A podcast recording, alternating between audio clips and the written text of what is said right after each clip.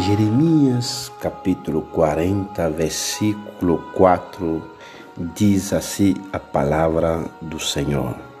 Agora, pois eu, eis que te soltei hoje das cadeias que estavam sobre as tuas mãos. Se te apraz vir comigo para a Babilônia, vem e eu velarei por ti. Mas se te não apraz vir comigo para a Babilônia, deixa de vir. Olha, toda a terra está diante de ti. Para onde parecer bom e reto aos teus olhos que vá, para ali vai. Quando Nabucodonosor e seu exército veio tomar Jerusalém, o profeta Jerusalém, em Jeremias estava preso, preso injustamente pelo rei Sedequias, simplesmente porque o homem de Deus, Jeremias, profetizou, falou a verdade do reino do céu. Após a tomada de Jerusalém, o capitão do exército, cujo nome é Nebuzaradão, solta eh, Jeremias, lhe tira da cadeia, lhe dá liberdade e lhe dá, lhe faz uma proposta. Vem comigo para a Babilônia. Ali eu cuidarei de ti. Ou se quiser ficar aqui, fica. Ou onde quer você quer ir, pode ir. No versículo 6, a palavra do Senhor mostra que Jeremias escolheu o seu povo. Escolheu não seguir a Nebuzaradão e para Babilônia. Eu imagino que o fumo Jeremias deve ter ficado em algum momento num dilema, num dilema porque oportunidade de seguir a Nabuzaradão para Babilônia aquele que tem poder, aquele que tem autoridade, o vencedor daquele momento é Nabuzaradão, é Babilônia, segurança total. Oh, não seguir ele, não seguir, não ir para aquele lugar, Babilônia, ficar ou ir um lugar em outro lugar, com um futuro incerto, sem nenhuma promessa de cuidado, de promessa de, segura, de segurança.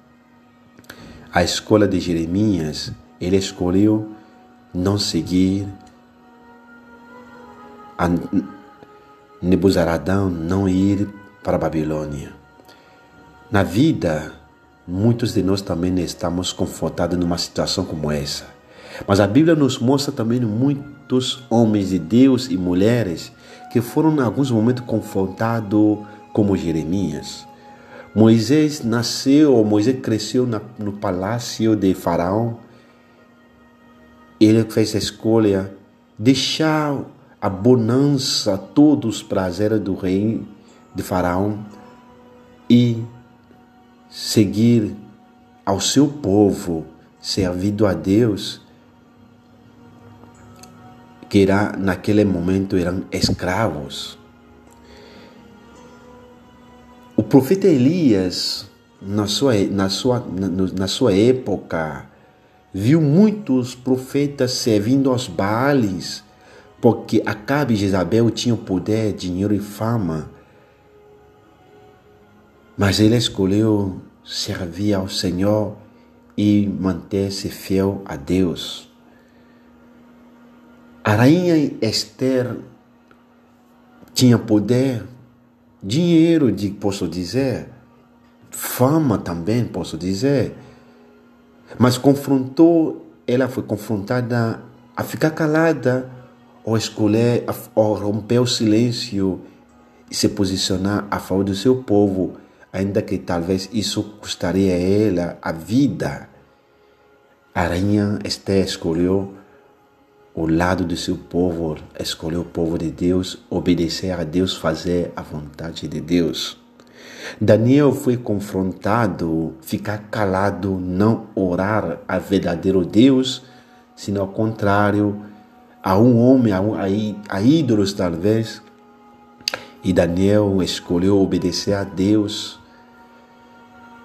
em lugar de ficar no lado de fama, dinheiro e poder. Que tal também os apóstolos também foram confrontados do mesmo modo. Jesus aqui na terra no seu ministério público foi confrontado pelo inimigo, lhe oferecendo dinheiro, poder, autoridade, tudo em troca de desobedecer a Deus, servir ao inimigo. Mas Jesus escolheu servir a Deus, obedecer a Ele, não escolhendo o lado do inimigo. A triste realidade que eu tenho observado é que hoje em dia as pessoas são movidas pela fama, dinheiro e poder. As pessoas seguem aquele que tem poder, as pessoas seguem aquele que tem fama, as pessoas seguem aquele que tem dinheiro, autoridade ou poder. As pessoas, independente, não se importa se essa escolha é agradável a Deus. Basta você ter poder que os números dos teus seguidores aumenta. Algumas pessoas, tristemente, a um cristiano, seguem, muda de congregação onde ele pode ter dinheiro, onde ele pode ter fama, onde ele pode ter poder. Veja que algumas congregações convida dizendo: vem aqui, você vai ter de prosperidade financeira, aqui você vai ter prosperidade, é, sucesso, aqui você vai ter poder, porque aqui se na tua igreja você não cantava, não tocava, não te deixa pregar, vem aqui. E os irmãos seguem. A triste realidade que eu tenho observado que tem muitos líderes eclesiásticos, pastores, que se alinham em uma ala política em troca das suas virtudes como servo de Deus, porque talvez nessa ala ele vai ter poder, dinheiro ou, ou fama. Eles mudam o evangelho, a palavra de Deus, as suas pregações com o intuito de agradar alguns políticos, algumas pessoas, intuito de agradar certas pessoas, deixando de pregar a verdade do reino do céu. Hoje em dia as pessoas são corrompidas por causa de dinheiro, poder e fama.